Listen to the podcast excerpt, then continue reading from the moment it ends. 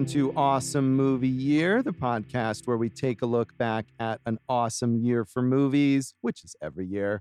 My name is Josh Bell, film critic and writer, and I'm here with my co host. Mm, yeah, I'm going to need you to retake that intro there, Josh. If you could just retake that intro, that would be great. What's happening, Jason? I'm Jason Harris, filmmaker, comedian, no talent ass clown. All right, perfect.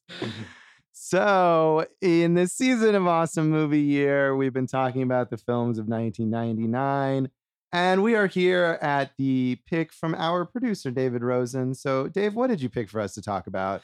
I picked Mike Judge's Office Space. You did indeed. And uh, it's a perfect night. I mean, we've talked about how many like kind of landmark or you know, beloved movies there are from this year. There's so many, but this is one that if Dave didn't pick it, we could have included elsewhere because it's clearly an important film from yeah, called classic all the way. That it is. Yeah, it was not successful when it was first released. It was a $10 million budgeted film that grossed 12.2 million at the box office, uh, which was considered quite a disappointment. This was the first live action project from Mike Judge, who was already quite successful as the creator of Beavis and Butthead and King of the Hill. So I think there were some decent sized expectations for this as he transitioned from animation into live action. And those expectations, box office wise, were not met. Yeah, one thing we got to talk about is, you know, when researching this, just how unhappy Judge was with the way the film was marketed. Seems like not even the studio got this one at the time. No, and that's a common thread in Right. Mike Judge's work. So, yeah, one funny thing I noticed about that is that one thing he hated, and I think some of the other producers hated, was the poster for this film, which has some person covered in post it notes and uh, Milton, the Stephen Root character, kind of peeking out from behind that character. And uh, I watched this film on Hulu where the image for it is that poster. No, I mean, but you you know what? I'm gonna defend that poster, even though it has really no reference point. Because originally Milton wasn't even in it, and then they put him in. But like, we all remember that poster, right? That's one movie poster we all remember. So I gotta like defend it. I know they did stunts like put a dude like dressed in that, covered in post-it notes in like a box above like town square, or just walking around doing publicity stunts. So yeah, the, it has nothing to do with the movie, but like as bad as the marketing might have been, like we all remember that poster. Well, I mean, maybe just because there aren't any other posters, and that when they put this movie on Hulu, that's what they're stuck with, or Uh, when they put it out on DVD and they put need something for the cover. no, I'm just saying. I think if you like made a list of posters from this era, that would be one of the more memorable ones. Yes. Check it out on our new uh, show, Awesome Poster Year. Yeah, that's a good idea. Are there how many poster podcasts are there really? There should be. Yeah, yeah, there should be. okay, bye. yeah. Get right on that, Dave. Um, yeah, I mean, and so eh, this was a movie that was the response to it at the time was mixed. I mean, not only did it not make a lot of money at the box office, it was m- modestly well reviewed by critics, but there definitely were critics who were not uh, a fan of it, and audiences didn't respond to it that much. I mean, what was interesting to me is that this movie got a C plus CinemaScore from the uh, the audience polling service, and that's bad because they will poll people who went to see that on opening night, the people who were most eager to see it, and I would think that as maybe this movie was mismarketed, anyone who was like a big Mike Judge fan and was excited to go see this movie right away, I would have thought would have enjoyed it. Well, maybe it was a mix of those people and the people who thought they were getting into Jennifer Aniston sitcom stuff. Yeah, that is possible. And Jennifer Aniston, who has a, a like a supporting but not insignificant at all role in this film, I think was I- you know I marketed think as she's great in this movie. She's good in this. She Yeah. definitely is. But you're right that if people were watching Friends or whatever and thought, "Oh, we're going to get a Rachel or Yeah. something in this film," they certainly didn't get that. But but critics were fairly kind to it. It got two thumbs up from Roger Ebert and his uh, guest critic Tom Shales at the time. Who uh, Tom Shales mentioned uh, he was a Washington Post critic and he said he saw this at a screening full of government workers and they all applauded so uh, you know there was a level of appreciation there uh, people identifying with it So uh, Roger Ebert said in his written review Mike Judge's office space is a comic cry of rage against the nightmare of modern office life. It has many of the same complaints as Dilbert and the movie Clockwatchers, and for that matter, the works of Kafka and the Book of Job. It is about work that crushes the spirit. Office cubicles are cells, supervisors are the wardens, and modern management theory is skewed to employ as many managers and as few workers as possible. Office Space uses Orwellian satirical techniques to fight the cubicle police. No individual detail of office routine is too absurd to be believed, but together they add up to stark, staring insanity.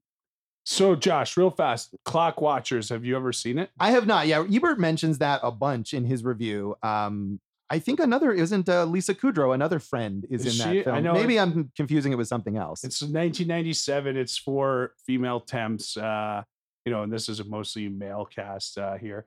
Toni Collette, Lisa Kudrow, Alanna Ubach, and Parker Posey. I haven't seen it either. I'd be interested in watching it. Yeah, I would too. Um, and he was the only one who mentions that. Uh, I, that seems like maybe it was a favorite of his particularly. Uh, Dilbert, of course, comes up in like every single review of this film because that was popular at the time. Yeah, and Mil and you know it's based on the Milton cartoons, which Judge had done before, and they were kind of like, can we make a Milton movie? And he just did it as an entire office conglomerate. Uh, the the other thing I wanted to mention in that review was like he said no detail is too small, and thank goodness Mike Judge, man, does he nail the the the minutiae of this uh, culture? Yeah, the detail is great. I think the the bigger picture here is not as successful, but the little details of office life are really, really well observed. Yeah, I'm gonna disagree with you on that one, Josh. I feel like it's a home run all the way through. Yeah, yeah. Well, clearly Dave does as well. Oh, Um, yeah. So yeah, I actually I watched a couple of those Milton shorts, which you can find on like YouTube and stuff. They're all like two minutes long,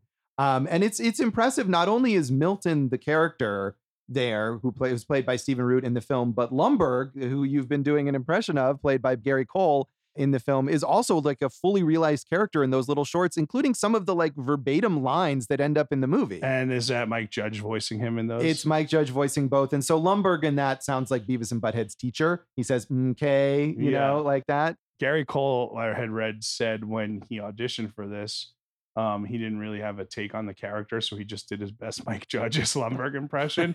and Mike Judge was like, "Man, he nailed it. He got it." So, yeah. Yeah. Well, I think Gary Cole, I mean, it, both Gary Cole and Stephen Root take these kind of rudimentary characters. And those shorts really are. I mean, they were made by Mike Judge probably like in his garage. They're very crude. So they take those kind of rudimentary characters and really bring them to life uh, in a very effective way in this version. But it's also impressive just how fully formed that is in those little early stages.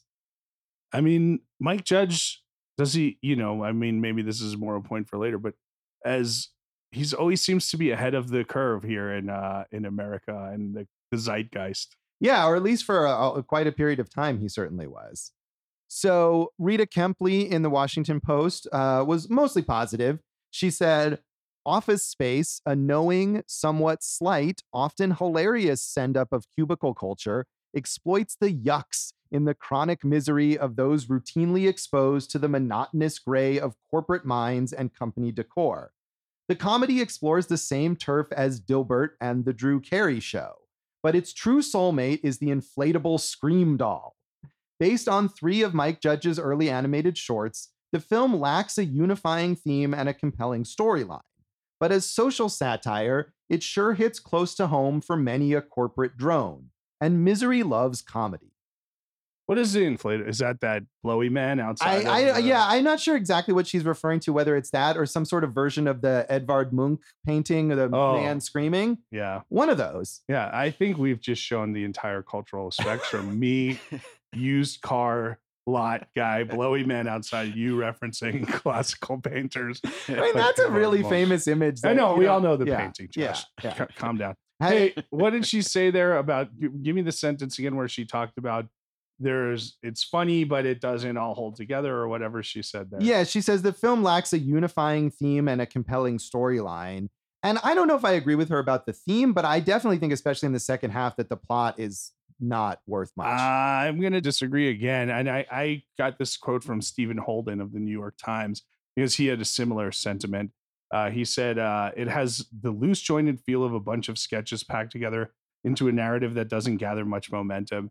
And as someone you know who tries to write comedies, um, you know some of the notes I've gotten back on scripts are it feels too sketch like, or there's a bunch of sketches and it's like if the sketches are all funny and they kind of connect, then who cares? Like it's good for me. No, no, I see, and like this is the thing is that I agree with you that it's funny when it's almost just sort of a loose collection of sketches, but it seems like in the second half they're like, wait, it's a movie. We need a big plot, and we bring in that whole we're going to embezzle money from the company and the stakes have to get raised and all of that. And I just didn't really care about any of that stuff. I guess that's all right. Even Mike Judge said he would uh, wanted another crack at Act Three, but uh, it all it all holds together for me. Yeah, I mean, I I still find it amusing, but I just felt like increasingly there was a, a focus on a plot that I just didn't really care about.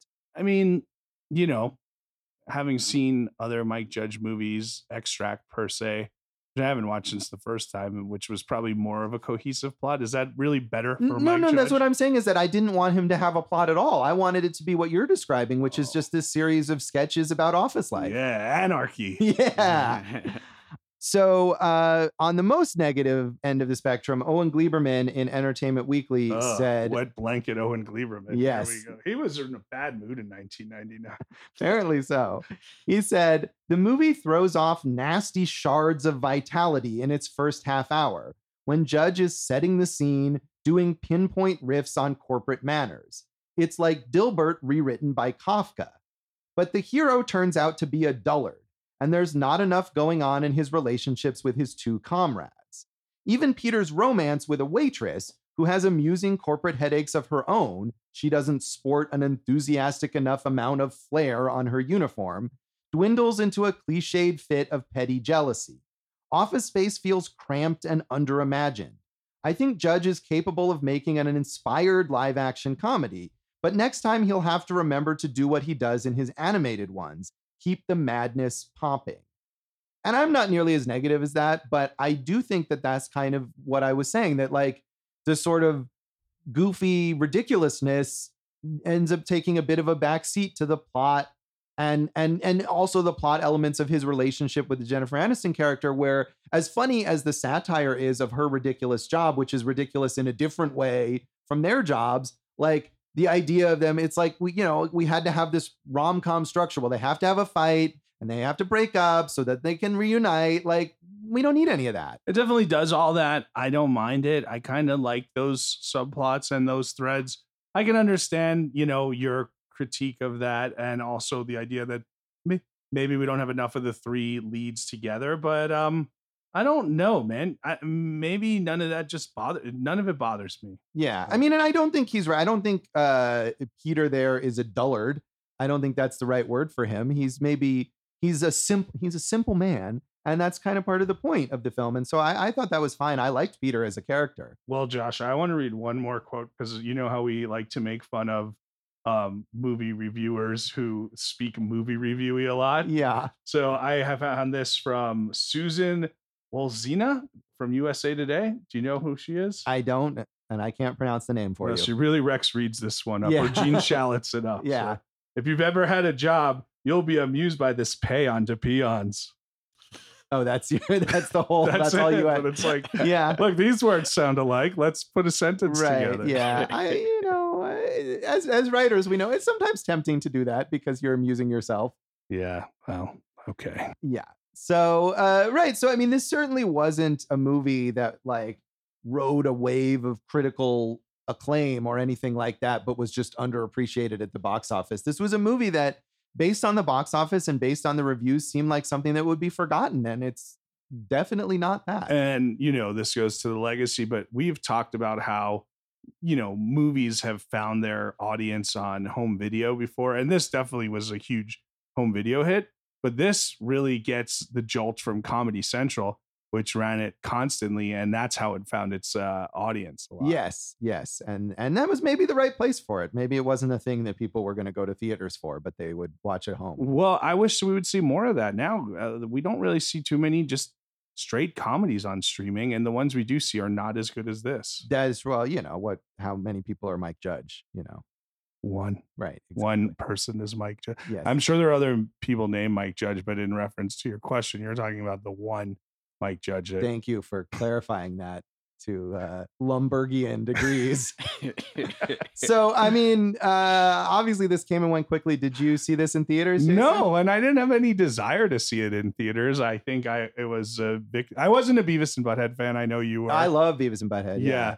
but um, but I didn't have any desire to, and I think it must people just over time must have been like, oh, you got to see it, and eventually I w- would have rented it. I wouldn't have let Comedy Central spoil it for me with their censoring of words and And whatnot. So- commercials. yeah, I don't need that.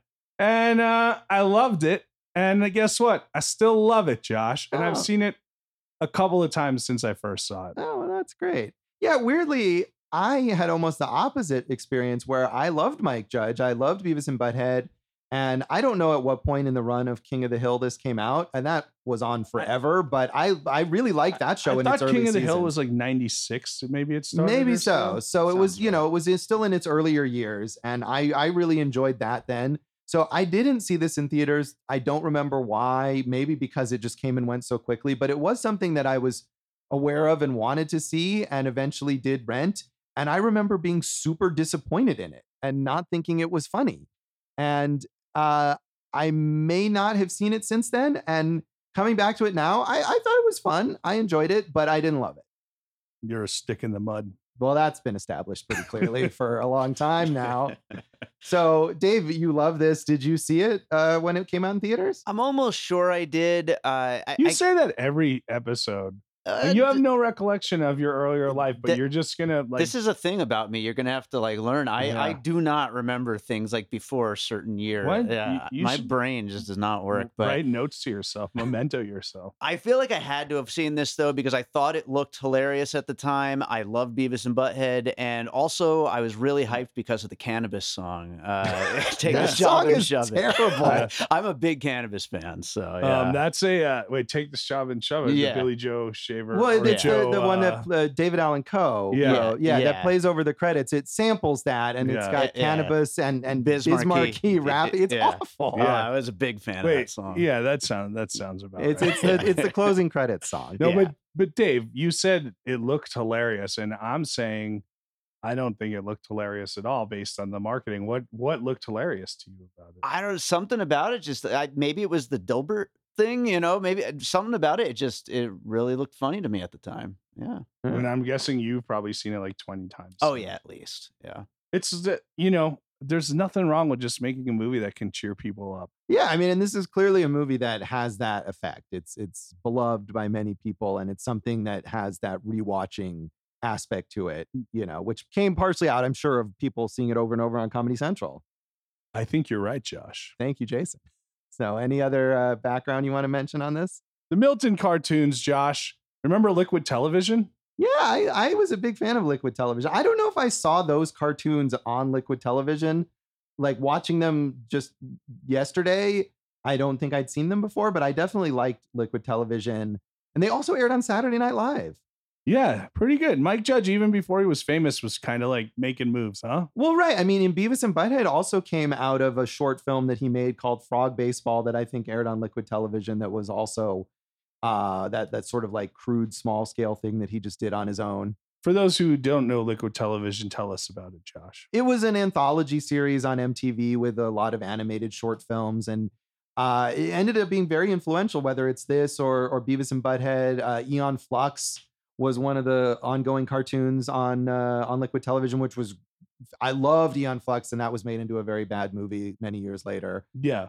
It was like the Spike and Mike Sick and Twisted Animation Festival, but on TV every week. Yeah, I mean, but Spike and Mike, I think, is more focused on that like Go- grossing out the audience. value, yeah, right. This had a wider variety. Right. There was a lot of weird, experimental, cool stuff uh, on Liquid Television. So yeah, I definitely was a fan uh, of that show, along with other MTV animation. The, the 90s and maybe the early 2000s were, were kind of a golden age for MTV animation. I agree with you. Good. Okay. Okay. well, we'll come back then in a moment and talk about our general thoughts on Office Space.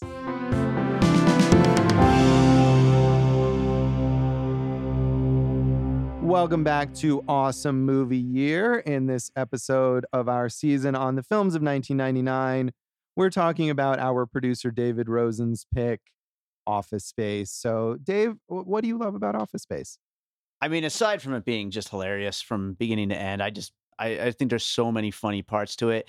The overall story is great too. Like I I do get the stories that you're saying you didn't quite connect with, but uh really it's it's the kind of the uh point of view of the main character Peter. You know, there's that one line I, wrote it down. Uh, I did nothing. I did absolutely nothing, and it was everything I thought it could be. That he says after he gets hypnotized and just stops coming into work. That line is just like my mission statement. You know what I mean? I mean, it's it's how I live my life, and this movie is is perfect for that. I'm gonna back Dave on that because I I not just that, but the other one he goes, you know, the first day I worked there was the worst day of my life, and every day since then has been worse. So every day has been the worst day of my life. Yeah. I totally get it, man. Yeah. Uh, I will say that I agree with you on the wanting to do nothing. Mhm. Uh, I definitely feel that way, and and I certainly have that concept. One of the things that that comes up early in this film is the idea of you know what would you do? They say if you had a million dollars, of course now sad like a million dollars is probably not enough, but the idea that if you had enough that you didn't have to work, you could be comfortable and you would never have to work. What would you do with your life?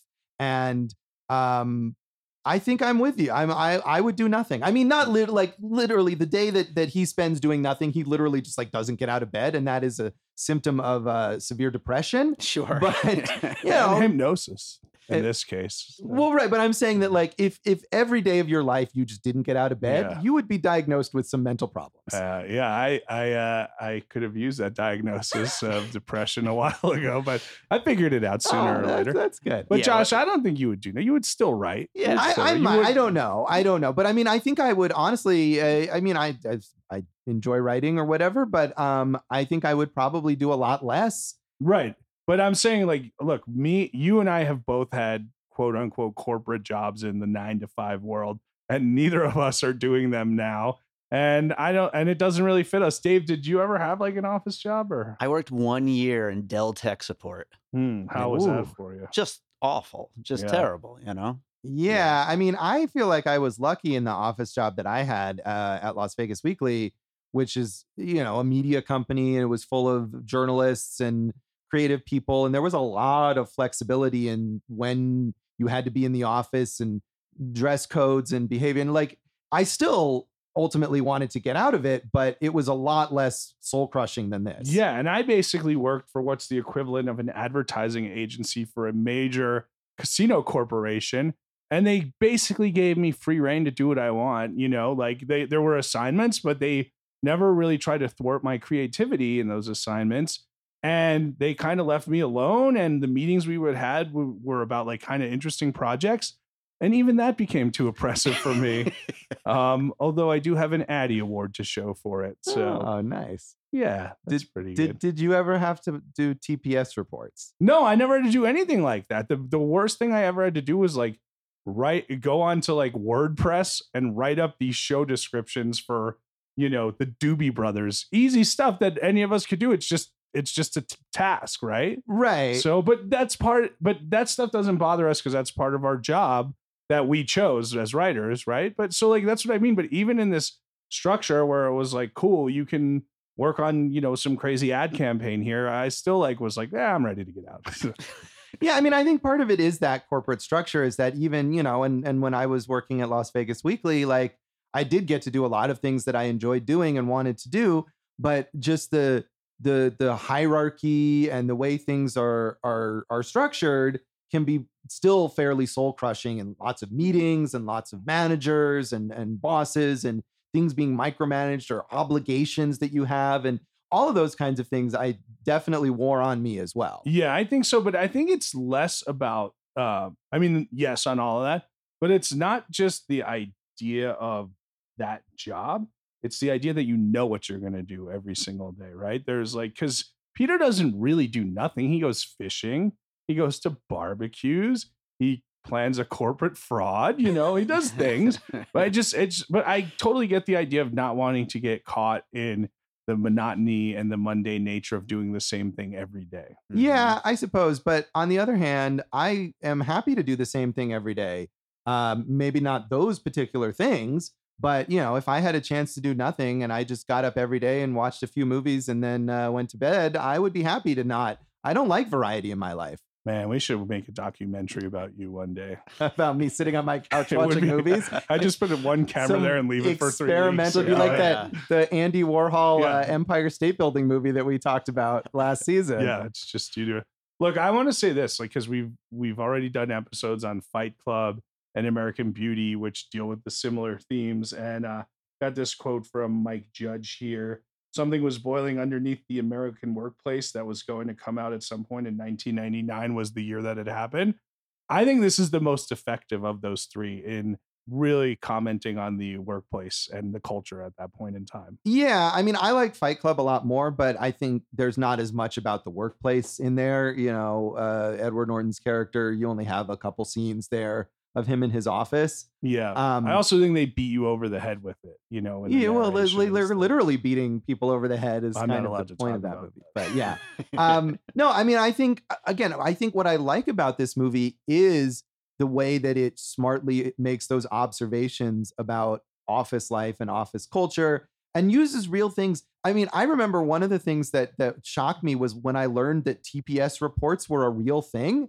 Like it's it's such a thing that sounds made up and clearly that's what what Mike Judge is good at is finding this one particular thing that's like this is ridiculous and amplifying The it. TPS report to me is so funny because he pushes it three steps beyond where it needs to be. Like it's repeated so much in the first 10 minutes of it. I'm sure like traditional studio note takers would be like, well, why does he keep bringing this up? The joke's dead. And I'm like, no, he kind of brought it back to life by continuing it so far. And uh yeah, the printer, the the way that the printer, which Judge had a real problem, that's what he based it on. I also like the door that he can never get open and everything. Yeah, that static shock. Yeah. Oh, yeah. That's what I mean. He gets Yeah. the static shock on it. Uh, I love those details. Yeah, the details are great. So, Dave, did you have TPS reports at Dell? We had something like that. Yeah, yeah. It was, it was just terrible, uh, soul crushing. Because that's a so like we're Jason and I are talking about these semi create creative jobs, but that is really like the job that they have in this film. I mean, they're Yeah. software engineers, they're working with computers. It's it's an IT thing. Yeah. An- another thing I like eh, on aside from Peter's job and, and his coworker's job is uh, Jennifer Aniston's character Awesome. over at Chotchkie's. Yeah. She's great in this, like you said. And one of your reviews pointed out the whole thing about the, uh, you know, not a minimum required amount of flair, but what you want to Yeah. We express. want to. you- We want you to express yourself. And supposedly, this movie was the impetus to get rid of flair at TGI Fridays because people would continually make ask them where their flair was. right. Well, and. I do like that because it shows that Mike Judge is good at satirizing these different kinds of corporate culture. That obviously Chotchkie's is a very different environment from Initech, but there's a lot of specificity there too. Just like he grabs on like TPS reports and PC load letter and things like that, he can grab onto that detail of the pieces of flair and and make you really understand the mandates that go on in that company. Well, not just that, the character types, the manager who like refuses to confront you straight on, but it's like, we just want you to express yourself. And then you have the uh, the coworker who's so excited to be working at Chotchkie's and everything. And I think we've dealt with those people too over time. So I think the specificity of the characters is great as well. Yeah, and uh, shout out to Mike Judge who plays the manager at Yeah. Chotchkie's Yeah. himself. Yeah. But a shout out to all the actors. Yeah, Josh. I mean, yeah, we mentioned, you know, Gary Cole and how about John McGinley and Paul Willson as the Bobs? Like so good. there's so much fun in parts that could easily be throwaways. right. And what I like too about those characters is that they seem really like jazzed about their jobs, Mhm. uh, as opposed to Peter. Like they're excited to really like help this company be more efficient. And when they have the meeting with Peter, who has been hypnotized and he now no longer cares about what Anything. anything. No, I mean he cares about stuff, but he doesn't care about what people are going to think of him or what the consequences might be. And he just completely is completely honest with them about not caring about his job and not working hard. And they're just like fascinated by him, like genuinely fascinated by this perspective. And I like that that you know Lumbergh is sort of soulless or whatever, Gary Cole's character, but the Bobs they seem to be really into being these corporate guys. right. It's uh it's yeah, where to well, what is Lumbergh's uh Porsche say or is what is his car? It's got a Uh, yeah, it says like my Porsche or something Yeah, on his like license plate. there's such a uh, shallow level to the entire character there. Did you think the hypnosis? I I mean, I think that could easily not have worked, but I feel like it worked for me as like the impetus for him to just like move on. Yeah, I mean, it's obviously ridiculous and, you know, unrealistic, but I think you just need something there and it's enough where you can buy into that. And obviously, that's what he really wants anyway. So he just needs kind of this catalyst moment to let himself be how he wants to be. And so, I, yeah, I'm fine with it. I And mean, similar to the Lester Burnham situation. I suppose so. And it mm. better for it to be a hypnotist than lust for a teenage girl. So I'll take that. It's such a simplistic like reason for all this to go into play. It feels like a cartoon, which this, of course, being based on those comics. So Yeah, I mean, there is a cartoonish aspect of this, but that's okay. I mean, that's what Mike Judge is good at. yeah, And uh, I think he translates, unlike uh, I think what Owen Gleiberman is saying, I think he does translate a lot of the strengths of his animated work into this film. I, I agree. I I mean, I just like I said, I think he's ahead of the times a lot of the, the time. Um, I think look, if you want to criticize an element to me, the nagging girlfriend Alexandra Wentworth, which was a very popular thing, uh, you know, throughout comedies. Hopefully, not as much anymore. But you know, when we talked about old school, we talked about a character like that who's just there to like look at how bad the main character's life is, and she's not.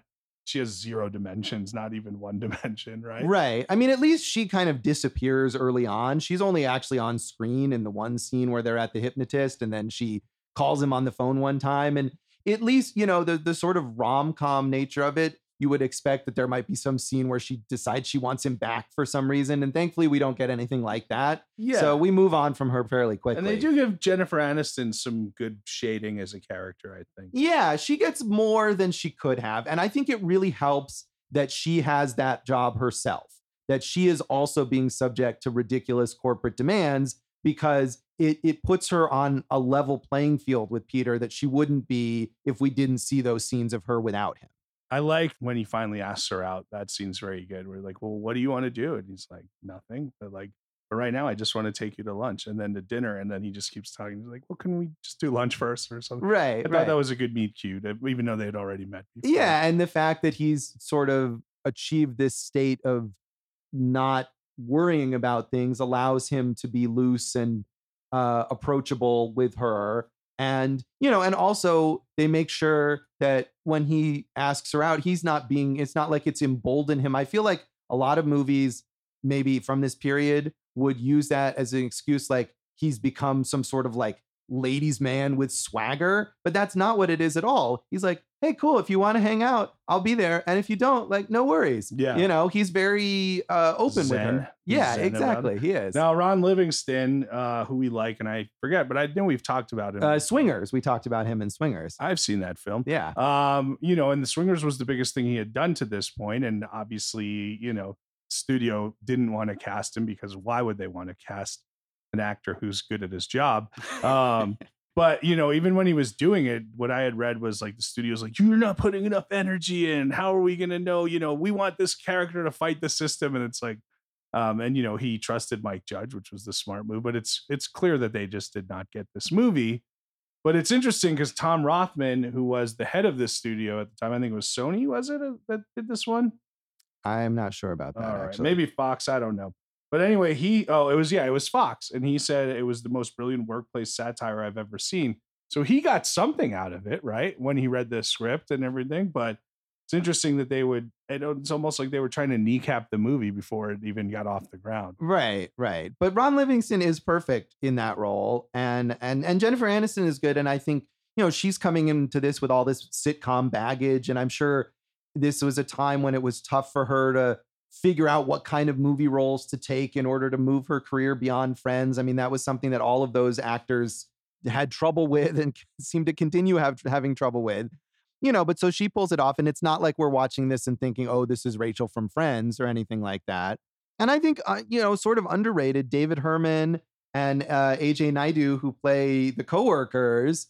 and uh, you know neither of whom are really famous or had gone on to you know huge careers, but they're both perfect in those little roles as well. Dave Herman does have a huge career. Well, as a voice uh, actor, he yeah. does. And um, we mentioned AJ in our uh, Bad Santa episode, and you were not a fan of him there. But Oh uh, well, that wasn't his fault. That was just a misguided scene. In no, I film. like I like them, and it's you know funny the first time we see Dave Herman, and he's you know doing gangster rap, and uh, once a black uh, passenger pulls up next to him in a car, he just has to like put it quietly down and roll up the windows. right right it, it you know it subtly gets at things like that too about you know race or whatever where you don't really expect that uh in this movie um but i think mike judge manages to address some you know fairly complex things here within the the broad comedy spectrum Dave, any uh, uh well, we got to talk about Milton real fast, I think, too, before we get to Dave. Oh yeah, breakout yeah. I mean, thing, right? Stephen Root, who is brilliant in so many things, and this is not the kind of role he's known for at all, but yeah.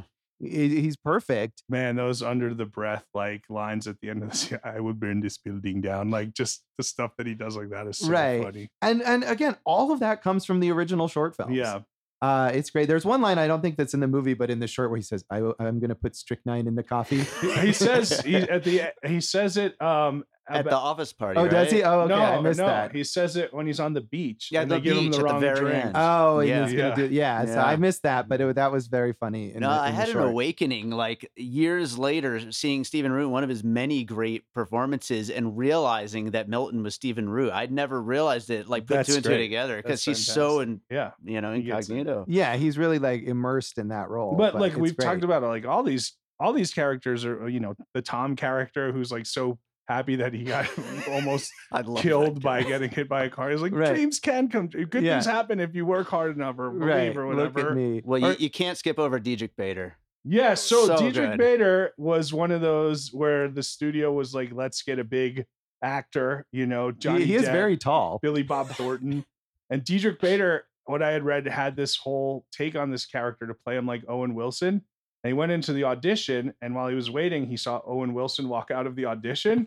He's like, oh, I guess I better change the character because I can't play Owen Wilson better than Owen Wilson. And right, right. That's how he I feel up like he it. could. He's channeling maybe a little bit of Billy Bob in that I, role. I was going to say like a Ted Nugent, you know, cowboy style. I thought although it was it's- Kurt, uh, or what's his name from Metallica? Kirk Hammett, yeah, Yeah, maybe in the hair that. a little bit, yeah. Yeah. But Yeah. in his is his demeanor, I could see Billy Bob playing that role. Yeah. But yeah, he's uh he's definitely very funny. I mean, you know, all the performances, like when we talk about getting in the detail of this world, the performances are a huge part of that. Yeah. I've made them probably the most major part of it. But I think the uh, other name, you know, so Johnny Depp would have been a fun As the Diedrich Bader Yeah, character. I think he and Billy Bob. Oh, they wow. both. Have you done it, seen. Johnny Depp in wacky comedic comic relief roles in Kevin Smith films? And then imagine that he did that here. Like, no, it would have been bad. Billy Yeah. Bob could have done. Billy it. Bob could have done Yes. it. Yeah. And the studio obviously wanted them, you know, 99, go after Matt Damon and Ben Affleck, and then another name For the Diedrich Bader I think for the lead or whatever. Yeah. And then uh, K- uh, Kate Hudson for the Joanne character. No, it probably would have been okay. I think Yeah. I think I think Jennifer Aniston owns that character. No, she's good. I'm just saying that I I could yeah, I think Kate Hudson could have pulled it off too. But however they they ended up on this cast, and the fact is, you know, they're the studio is asking for all those names that they didn't get, but I'm sure Jennifer Aniston is one that the studio insisted on, and then and it worked out. Yeah, I agree with you. Uh Dave, the studio also hated the rap the, the rap music. The kids love the rap music, but the, the studio did not like the gangster rap soundtrack. Geto Boys, man. Yeah. Yeah. I mean, that is a freaking fantastic needle drop when that song, Damn It Feels Good to Be a Gangster, starts playing. And that's that's my favorite one of theirs. So, Yeah. yeah. Yeah. But um, and you know, they wanted him to change it, and Judge said like, well, let's do a focus group on it, and all the kids were like, it's cool that they work in an office, but they listen to rap music. and of course that that is the like ironic juxtaposition and as you see in that scene in the beginning in the car like he's also making fun of the idea that these like lame white guys are really into gangster rap yeah, I like Which is the- very real, by the way. of Right. course right and it's another very real detail that he gets right. here I like the scene where they're just all breakdancing, which AJ was. um oh yeah he was like a professional dancer Yeah, so he can- breaks out his moves I like all that stuff. Those are totally unnecessary scenes that build the tapestry of the world for me. I agree. And so, I mean, I do want to then talk about the plot that kicks in like halfway through the movie Right. where they decide that they're going to create this uh, like computer virus that steals small amounts of money from the company and puts it into a bank account. And as they say, they're basically ripping this idea off from Superman 3 and from some real people who tried it in the 70s. And I mean, I appreciate that he's acknowledging that it's not that original an idea, but in a way, acknowledging that feels like Mike Judge saying, like, all right, well, I had to have a plot in this movie, so here you go. You might be right on that. Um, at the same time, at least there's the motivation. We know Peter's motivation, but at this point, they're going to promote him and fire his two best friends. So he feels like corporate sabotage is a fair trade off for it. Yeah, I just felt like it just got really focused on that. And then that has to escalate, and Milton is going to burn down the office building. And I don't know, just some of that rang false. And especially the idea at the end where Peter is now happy because he's become a construction worker. That doesn't seem like the right solution. Well, a few things. One, Milton burning down the office building has nothing to do with that. It's just a coincidence. Well, you know? but it is a way to wrap that plot right, up in a very true. convenient manner. You know, two, I think the conversations about it, like that Peter and Joanne have, are fair and like work towards their relationship. And then three, like, you know, Mike Judge had talked about how he had a job like that. Um, you know, and I thought I thought it was justified. Like, hey, this isn't so bad. We're in the fresh air, you know, and uh, I think he says making bucks, and I'm like, that doesn't really hold up. But, yeah, you know. yeah, that getting exercise, really... making bucks. And yeah. I, I think I read somewhere that either in the script or maybe it was shot and cut that at the very end after he talks about how happy he is in this new job, there's a construction supervisor who starts to yell at him. And I felt like that would have been a perfect yes, button on that. That would have been great. Yeah. yeah, to to because because then it shows you that like no, this isn't really a dream. It's just another job. Right, and he's tolerating it. Josh, would if that had happened, would it have made you show your O face? yeah, we got to give acknowledgement to the the O face guy. Yeah, yeah he improvised is, that. Did he? Yeah, that was a brilliant improvisation there. Um, and that's another thing that people quote endlessly from this film is the O face. I think so. Yeah. So, uh, anything else you want to add here, Dave? Anything you uh, think we should uh, make sure to Dave, remember? pulling out the notes on this one. John. Yeah. yeah, just taking a look. I, I I don't know though. I think you guys really did cover like pretty much everything. I mean, the only the only thing that maybe you didn't mention is that you brought up Tom earlier, the the the side character of Tom who has the jump to conclusions chart. Um, I I, I just love the one scene though where he's uh, talking about how you you got to come up with an idea, you got to use your mind, and that's how you become rich. And everybody like has had somebody speak that conversation at you and you just have to smile while it Pers- happens. Personally, you know? I love the long shot of them walking back oh, into the yeah. office up the grass hill that and is, Tom, you know, trips yeah. over himself. Yeah. And just just the like wherever they found that hill, is such an example of the like pointless design of office parks yeah. that, oh, that yeah. you know that a, people have to walk across that every day and are tripping all the time. Yeah, the Amazon series Patriot uh, from a few years ago does an amazing job of showing the space of an office park. Yeah, I recommend that show. Yeah, so uh should we rate this then out of Cool, let's let Dave pick it. Five red staplers. Is that what we're rating it out of? Or what? let's not let Dave pick it, is what you're saying. I think you just did it for me. That's a good one, though. No, I you mean, pick what you want, Dave. Five pieces of flair. I don't know. Oh, okay, yeah, cool. Good. But you know, you need 16, is it? Yeah, really at least. Yeah. I guess four for me. I love this movie and I'd watch it again today. All right. I'm I'm gonna give it three. I I still think it has a lot of structural flaws, but I I find it amusing. I like it. I like it more than I used to, apparently. Dave? I almost brought it down to four just because it's not perfect, but fuck it. I'm going with five. I love it. Ooh, All right. Yeah. I feel like we've had multiple five star David season. Rosen episodes. It's a great season. year, guys. You know, yeah. what was can, your can, other one? Can I ask you? You, gave five stars to Fight Club. I well. did five yeah. stars. Can I ask you guys before we move on? Yeah. Uh, is this the best Dave's pick? To me, it is, and I'm glad you mentioned that because I was because I know we give you crap about yeah. it, and um, I actually think this probably is. I haven't, I don't, I haven't racked all of your picks in my brain, but mm-hmm. um, this off the top of my head is. Yeah, I'm trying to remember what they all were, but I think that this is probably the one I like the most. Pretty cool. So thanks, Dave. All right. We'll come back then in a moment and talk about the legacy of Office Space.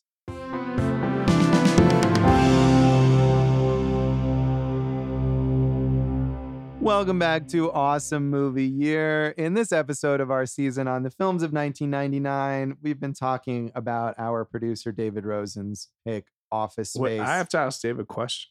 Please do. Do you like Michael Bolton, the singer? Not the character name, Michael Bolton. I mean, I can't really pick a favorite song, but you know, he's Yeah. pretty good though. I mean, I will I will say that like Michael Bolton whether you like his music or not, has a nice like sense of He's humor got a about great himself. sense of Yeah. humor about I, him. I've so. had that whole thing happen, by the way, with David Rosen because of the character on Scandal. People Oh. have asked me if it's my real name or if it's. Oh wow, I didn't even know that. I, I I went to school with a kid named Steve Martin, which There uh, you go. you know, You know, there's a sketch. I think it was a Funny or Die thing where they cut Mike, the real Michael Bolton, into this, and instead of uh, you Oh, know, and he do- he does like all the Yeah. real the character Michael Bolton lines, but it, when they talk about the singer, instead of calling him a no talent ass clown, he calls himself an extremely talented ass clown. I think that's pretty good. yeah, I mean, he had that that uh, Saturday Night Yeah. Live Jack Sparrow sketch, which was fun, and he has like a, I haven't watched it, but there's a whole Netflix Valentine's Day special where he just kind of makes fun of his reputation. I've as watched roman- that. Is That it funny? pretty It's, it's a. Lonely Island Yeah. Yeah. special. Yeah, it is. He's great. Yeah, So, Ah, good for Michael Bolton. yeah. Listen to that on awesome Michael Bolton year. Yeah, which is every year. of course. so I mean, the big legacy here of this movie, obviously, is that it's become this this cult classic, this hugely influential and beloved film from basically being a failure, and that continues. I mean, so many memes and references and real world. You you know, you mentioned Friday's getting rid of Flair, the fact that Swingline made a red stapler that didn't exist prior to this film.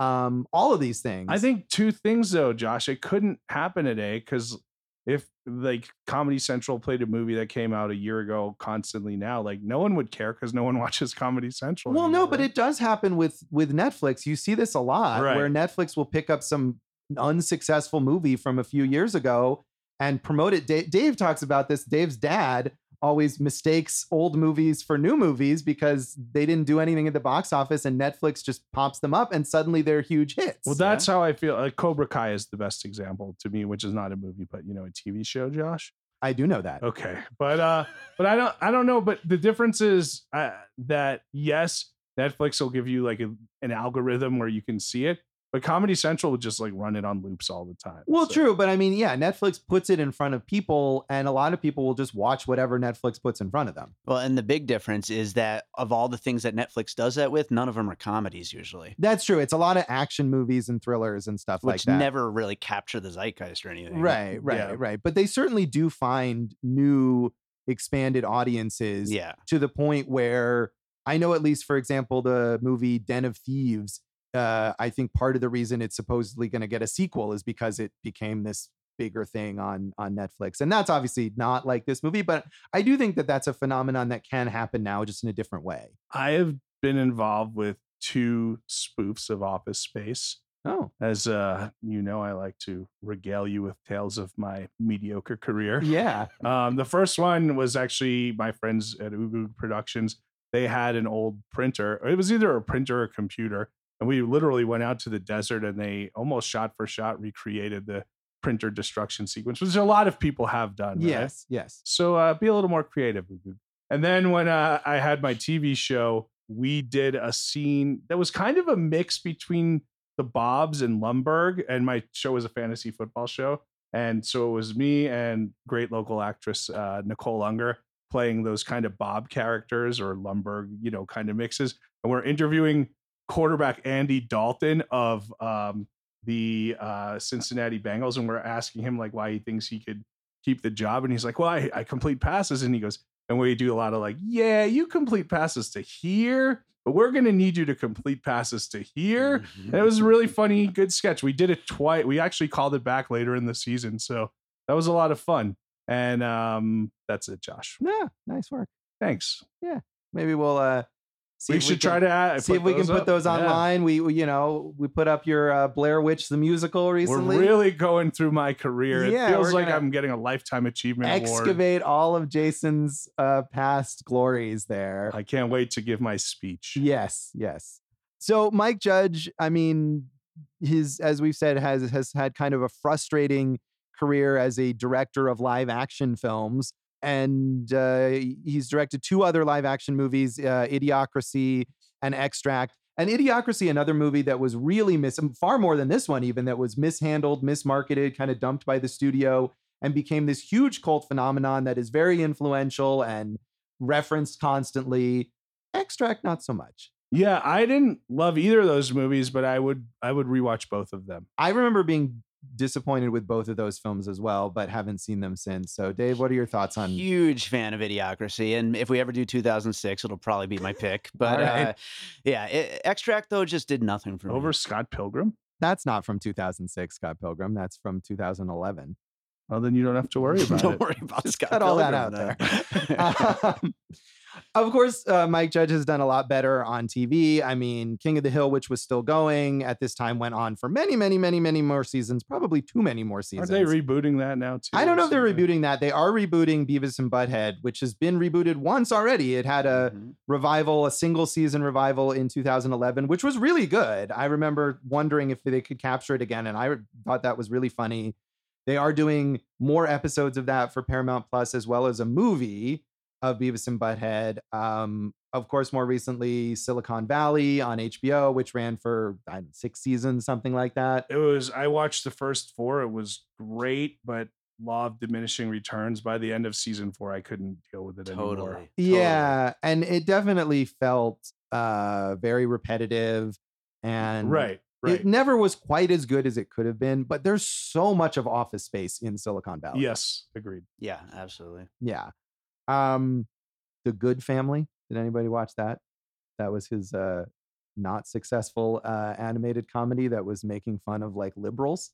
I don't even remember that. Yeah, it was on Fox for one season. Huh. Yeah, it was. I mean, Mike Judge has this kind of like he's quiet about it, but there's a, there's a somewhat conservative libertarian streak to some of his comedy, and that seemed like that was coming out. They were these, you know, hippie progressives, and it was it was mocking them in a not particularly effective or amusing way. So that one didn't work, but otherwise he's been quite successful. He's on good. TV. Yeah, no, overall I think he's very he's very good, and uh, I look forward to those new Beavis and Butthead episodes. Wonderful. Thank you. I mean, acting wise, Do you look forward to other things in life? not really. Just Good. that. Just that. It's enough. so that's what keeps Takes a lot of your energy. Yeah, yeah. That's that's all I need really to keep going. Yeah, we mentioned these, you know, a lot of the actors and where they've gone. Ron Livingston is a very steadily working character actor, does a lot of TV. I hear Loudermilk's quite good. His his Amazon show. I haven't watched it. No, I haven't either, but um, he's also on uh, a million little things on ABC right now, which is a fairly successful show. And Jennifer Aniston, I mean, as with all the friends, she does does have trouble kind of. No, she, Establishing- she's huge now. Well, I mean, she's famous for being Jennifer Aniston. the morning show is quite acclaimed. Yeah, it's okay. Uh, I know. I don't say you like it. I'm saying it's quite acclaimed. Yeah, I guess. I mean, it's it, it it's had a lot of mixed response, really. I mean, I'm she's able to be uh, to star in these big productions, but I think nothing that she's done has really eclipsed what she did on Friends. Maybe not, but I think it's a little unfair because um, I've mentioned my love of the breakup. right. Which, if that's in 2006, that might be my pick. We're just gonna think- put every movie in 2006. Why not? Um, how about the Good Girl? That's a great movie that she's really good in. She is. And what I was going to say, the second part of what I was going to say is that you you know, part of that is that sort of status is that she has that freedom to take parts in these smaller films or you know stretch herself a bit and that she does that in movies like the good girl and i, I think she maybe doesn't get enough credit for that I think you're right, Josh. Uh, can I throw a um, an underrated Ron Livingston movie at you that I Yeah, talked about? okay. Drinking Buddies, Joe Swanberg. That's a good movie. i like that movie too I, i'm a big fan of joe swanberg um, who's very very prolific um, but uh, that that's yeah that's a fun one david herman tons of voice roles uh, and aj naidu works in in small roles uh, supporting roles he does a lot of theater but again they didn't become you don't recognize them necessarily when you watch this film No, I agree. Well, Dave Herman, like you said, like man, he's done King of the Hill, Futurama, Bob's Burgers, The Great North now, and AJ is more of a multimedia type artist. He directed a movie called Ashes from 2006. Don't quote me on that. Um, but uh, he does like a lot of like uh, pro- world music production, and I don't even mean world music as we think of it, but maybe like hip hop music from around the world. Um, so yeah, no, those guys they're all working, and you know the rest of that supporting cast there's like the is like a hall of fame of great supporting actors, right? Right. Yeah. You look at those and you see Stephen Root and you see Gary Cole and you see John McGinley. And definitely those are guys that are always welcome, uh, always entertaining to watch. Um, Yeah. But, you know, So- those other two, you don't necessarily think of them, oh, I know that guy when they show up on screen. Now Gary Cole, I think just signed on to like NCIS right after. like, yeah, 18 yeah. He's gonna so- be he's replacing Mark Harmon as like the lead of NCIS. Yeah, I mean, he's gotta work. what do you like him as Peter Brady in the Brady Bunch? I never actually have seen those Brady Bunch. He's movies. great as the commentator in Dodgeball on the Ocho, and in, and the dad in Talladega Nights are probably the two. Yeah, and he's also a good dramatic actor. I remember uh underrated horror series called American Gothic. Yeah. probably maybe around this period actually. I think he's was from good in. Steppenwolf Theater in Chicago. Yeah, which, you know, could be. Gary Yeah, Sinise very and- talented guy. Now you mentioned Stephen Root. He's on he's on fire right now. I mean, he's always on fire, but Queen Pins, The Tragedy of Macbeth, and Paint all coming out or out now. You know, those so he's got a lot going. Yeah, I mean, he works a lot with the Coens. I'm sure that's you know that's Joel Coen doing the Macbeth film. Yeah. Um, he was great on Barry, the HBO series. Um, always good. Did Yeah. we talk about Paint when we talked about uh, my pick uh, with Owen Wilson, uh, Rushmore? I don't know that we did. Paint What- sounds really interesting. It's basically about like a public access uh, TV show painter, and then like a new hotshot painter comes in and gets a public access show.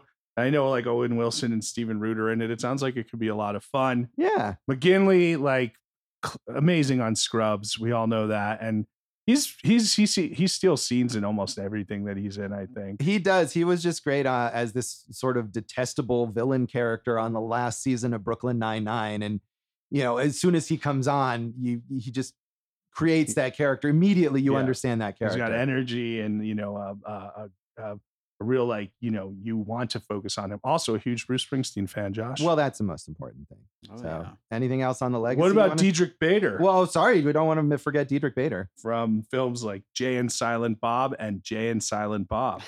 he's he's also a voice actor who does a lot of uh of voiceover work. He's done the voice of Batman, I think. But I want to say this, right? Jay and Silent Bob Strike Back, Office Space, Napoleon Dynamite. Pretty good. Yeah, I mean, as far as that that sort of weird niche of Dave's picks, I feel like those uh, could he's, all be Dave's he's really a star of Dave's picks. Was he also in Foot Fist Way, or am I imagining that? no, I think it's just because of his Napoleon. Dynamite yeah, Dynamite I think that's what I was Yeah. confusing them. yeah. All right. Well, um, the worst thing that's ever been done um, as a spoof of this was a Ted Cruz commercial of Oh. the printer scene Hmm. where they were where it was like Hillary Clinton's staff busting the computer because of her emails. Oh, Ted Cruz, he's so funny. That's terrible. It is horrible. We don't want that. So Uh, some famous fans uh, include Chris Rock, Jim Carrey, and Madonna. sure. I like those people. And what about Tales from the Bus? Did you ever watch that, Mike? no, Judge show? that was a recent Mike Judge uh, show that was like a animations of uh, like roadies and uh, techs and people like that, uh, rock stars and their Yeah. their stories about being on the road. So no, that seems like a weird project because it's not you know it's him interpreting people's real experiences. I think it only lasted for a season, so maybe not the Mm, best either. all right. I got nothing else on this one, Josh. No, that's that was a lot. So anything else you want to add here, Dave? I think you guys did it. We did do it. Uh-huh. We did it. So that's Office Space. And that's this episode of Awesome Movie Year. Check us out on the social media. You can check us out or check me out. Hey, Jason Harris Comedy. Dot com, not a website. Go for jason.com. TPS report of a website. Who knows what those things are? Uh, find me on any of the socials, Jay Harris Comedy, Jason Harris Comedy. I will try to get those sketches up. They're, they're fun to watch. Yeah, we'd love to see them. awesomemovieyear.com. It's uh, adequate. Awesome Movie Year on Facebook and Instagram. Awesome Movie Pod on Twitter. I am at joshbellhateseverything.com. Eh, there's, there's some stuff there.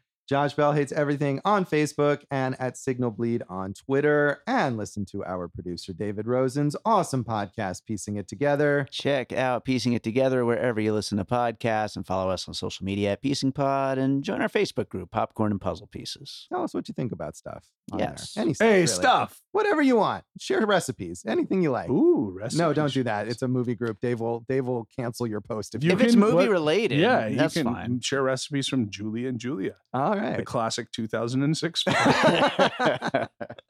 What's uh, in our next episode, Jason? Josh, I'm excited for this one. It's our cult classic, and Office Space could have been it, but 1999, one of the ultimate cult classics to ever come out. Troy Duffy's The Boondock Saints. so tune in next time for the Boondock Saints, and thanks for listening to Awesome Movie Year. Thank you for listening to Awesome Movie Year. Make sure to follow Awesome Movie Year on Facebook, at Awesome Movie Pod on Twitter, and at Awesome Movie Year on Instagram. And if you like the show, review us and rate us with five stars on Apple Podcasts.